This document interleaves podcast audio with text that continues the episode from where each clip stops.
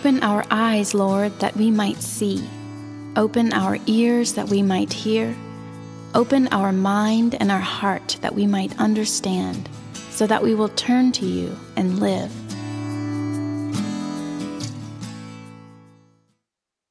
Very long stories. Developing these characters. You're not sitting there for two hours, you're really sitting there for almost 13 or 14. And the stories are just better. The stories are just better. Because sometimes there are stories that are good enough, and there are stories that are beautiful enough, and stories that are true enough to not be rushed, to take your time to tell them. And I'll show my cards this morning. I think, and I only know some of your stories, I actually think every one of your stories that is true of. It's worth telling slowly because it's unfolding slowly. It's worth being curious and telling over a long, extended period of time because that is how our stories get told. The ups and the downs, not a lot of flash and smoke and special effects. Most of our lives lack any of that. And the stories of the people that we were invited to sit with this morning, both Abraham and Sarah, and the story of Nicodemus, we are in our readings this morning introduced to the very beginnings of their stories. One of the things I love about the scriptures is that all of the women and the men who are held up as people to look to are a mess. Y'all, a mess. A mess. You sit around a table sharing stories, and people start to share stories, and it sounds anything like Abraham. You're like, I don't know that we should invite them back over. A religious leader comes in with the questions Nicodemus had. And you're like, whoa, our pastor says he's a beginner, but this is bad. We're getting the very beginning of their stories. Stories that will take a lot of time to unfold. And stories that, well beyond their story was finished being written, continues to unfold with God and with God's friends. So I'm going to invite us to sit with both of these stories really in three movements. And the first movement is what I'm calling three stories in the dark night. Uh, the first is that of Sarah and Abraham. Today, we get a little bit of a hint of God coming to Abraham and choosing Abraham and beginning to unfold in coming chapters of this great of making Abraham into a great and beautiful nation, a nation of God's friends. But this is chapter 12. The promise of how that's going to happen comes in chapter 18, and we don't see the beginning fulfillment of it until chapter 21. And Sarah and Abraham, when they receive this promise, are not exactly young. In fact, one translation, and I love this, calls them full of years. They are full of years and they have no children. God comes to them in a place of barrenness. They're unable to have a child. And in that day, culturally, it meant a loss of agency, it meant a loss of significance. But I could also imagine that spiritually, it brought everything about God into question. I think it would not do our own soul's service or their story service to pretend that Sarah and Abraham believed it and said, well, if God said it, God will do it. Because the following chapters prove that they didn't believe that. They'll dehumanize a servant and a slave, cross boundaries that should never have been crossed because they were anxious to bring about what God had promised. Nicodemus, later on, and we'll talk in a moment, will come to them, will come to Jesus in a night, but this place of barrenness that Sarah and Abraham find themselves in, both actual physical barrenness, but a barrenness of faith and of hope, of instruction, is also a dark night. That's the first story. The second story is that of Nicodemus. If Abraham and Sarah are in a place of barrenness, Nicodemus is in a place of confusion. Nicodemus, we're told, is a leader of the Pharisees. He's lived a life of prestige and education and ritual. He leads a life shaped around avoiding condemnation. Because in his bones, he believes he worships a God who condemns. He's a scholar, he's an expert. And somewhere along the way, he bumps into Jesus. Whether that's he heard Jesus' teachings, he sees the evidence of Jesus' miracles. And Jesus is causing Nicodemus to question everything. Nicodemus is full of years, and he's full of experience, he's full of everything that a Hebrew man, at least, in the first century would have wanted. And Jesus, who Jesus is, what Jesus is teaching, what Jesus is doing. And I have to imagine getting in the room with him. The way Jesus was present with him is causing Nicodemus to question everything. And I doubt Nicodemus was like, This is amazing. This is amazing. There's doubt. There is fear, there is ignorance. That's why Nicodemus comes to him in the night. Plenty of Pharisees will come to Jesus during the day. There's something different about this.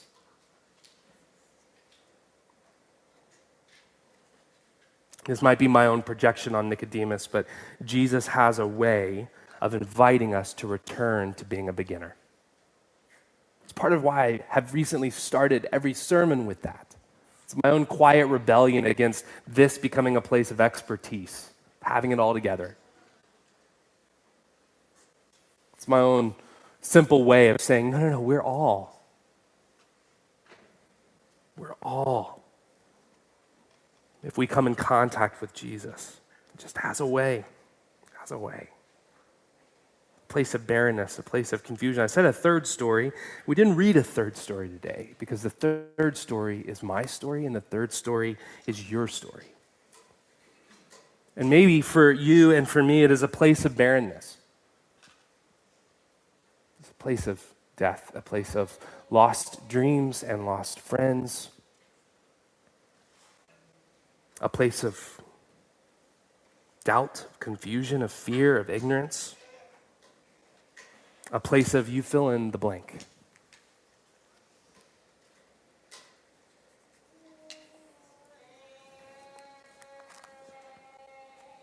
It's important, friends, we know where we are.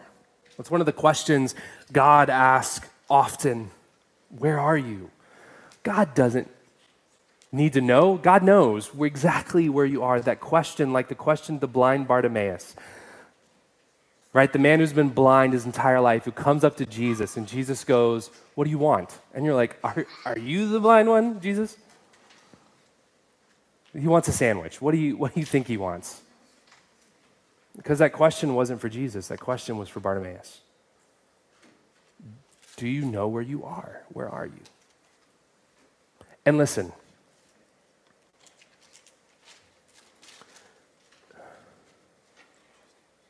I grew up as a pastor's kid. Walked away from church for a season, come back. I'm a pastor.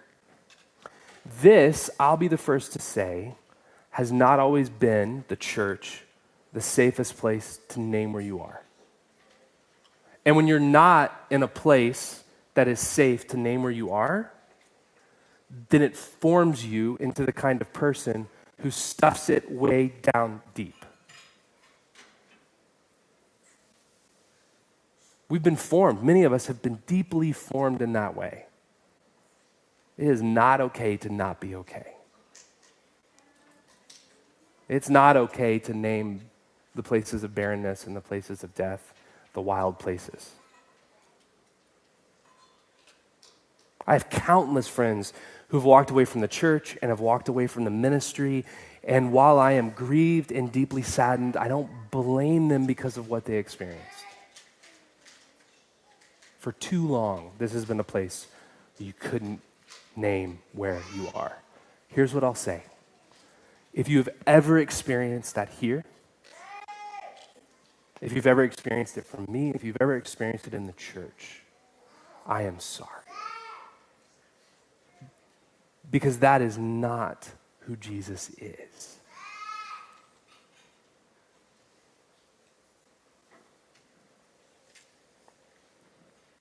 Where are you? That brings us to the second movement God speaks.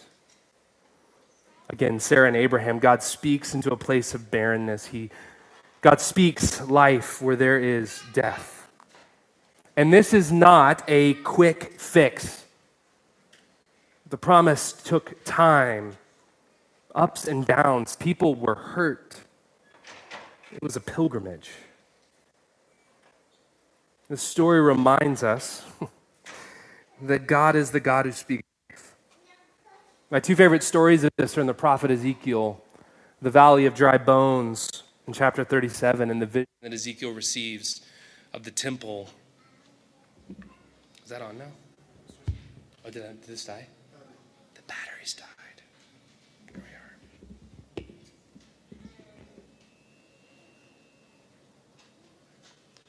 In the temple vision, uh, Ezekiel sees the temple, which is intended to represent the presence of God, and a river flows out, and it flows down throughout the land, and it makes its way to the Dead Sea. And when it comes in contact with the dead and salty places, in Ezekiel's vision, life begins to bubble forth where there was only death.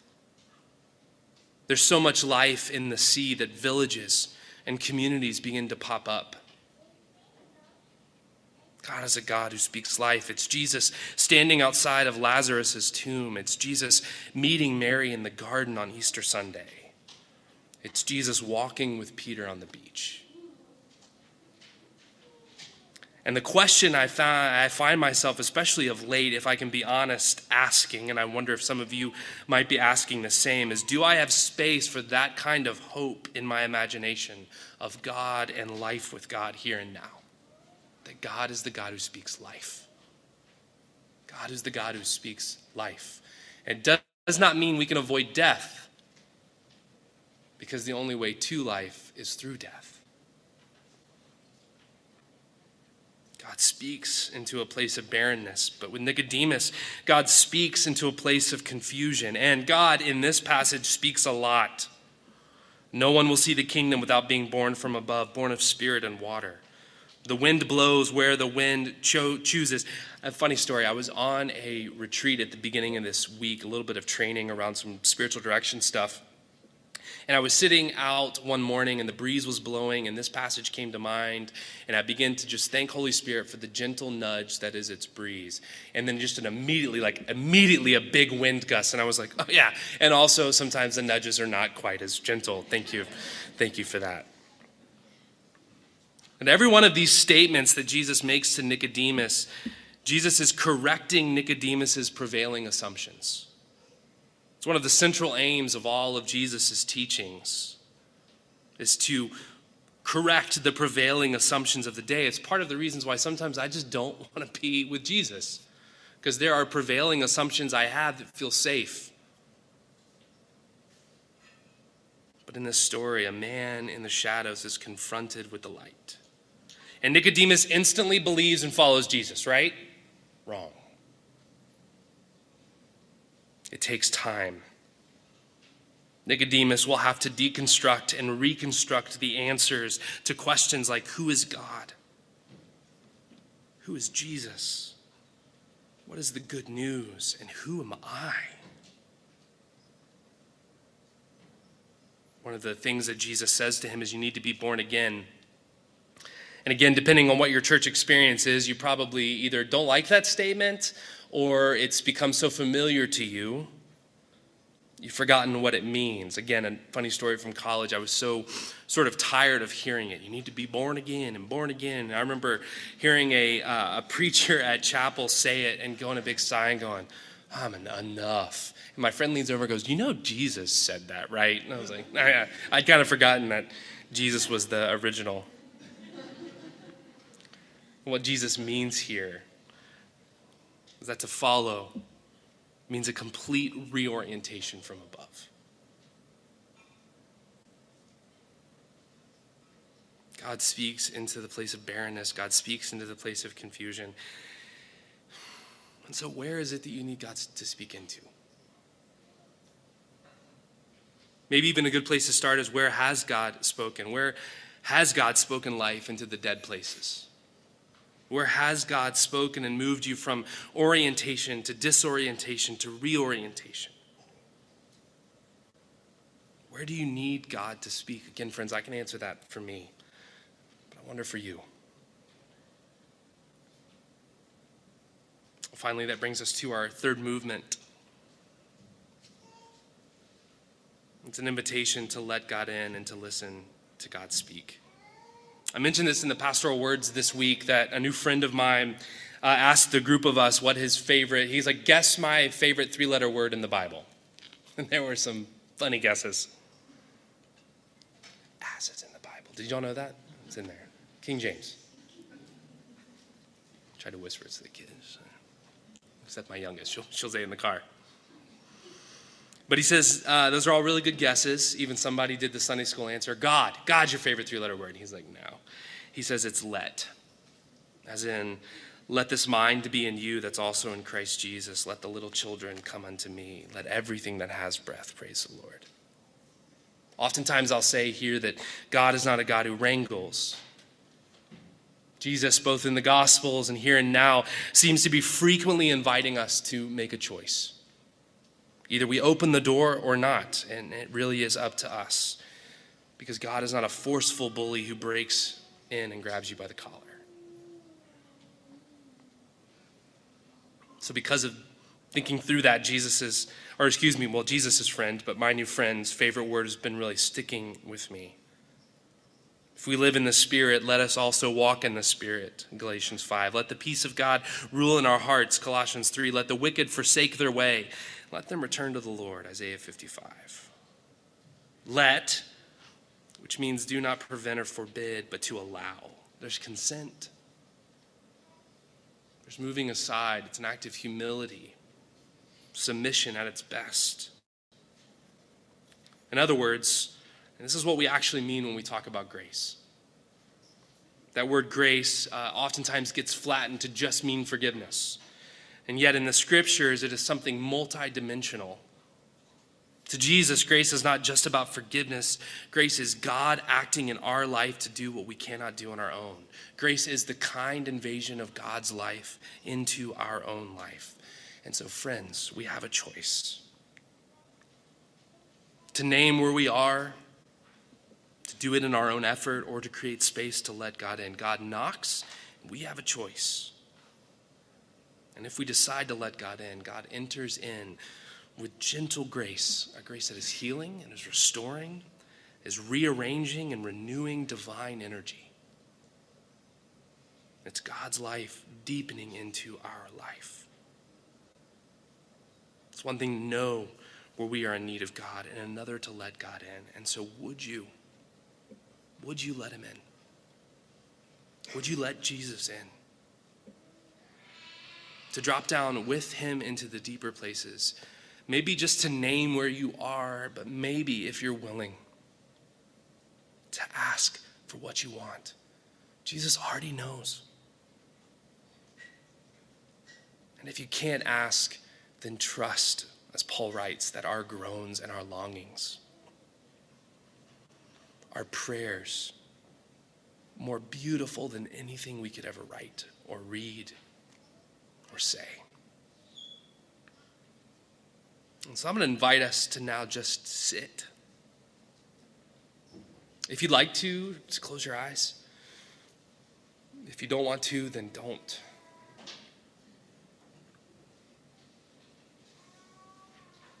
If you're willing to hear God ask, Where are you? I invite you just to name it.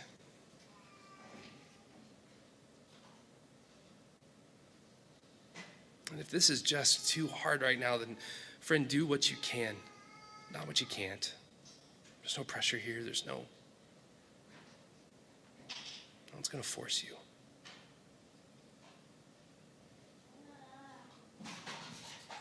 Where are you?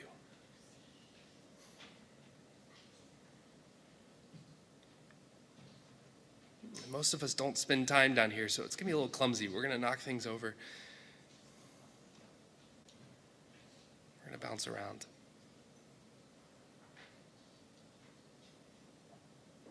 God knows.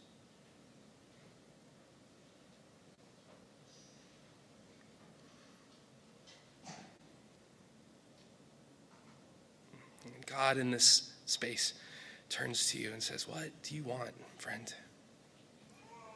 What do you want?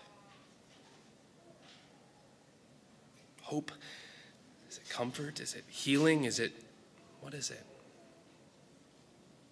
Just offer that to Him.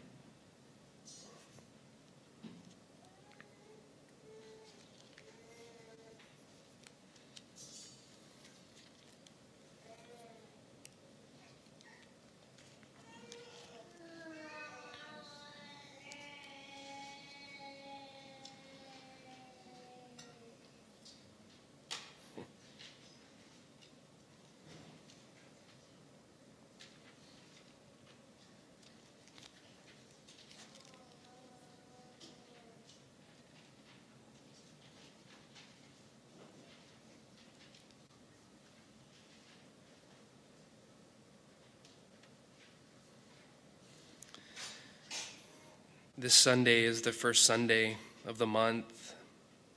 We carve out space for prayers for healing and wholeness. So I'm going to invite us to stay in this quiet space and move right into that space.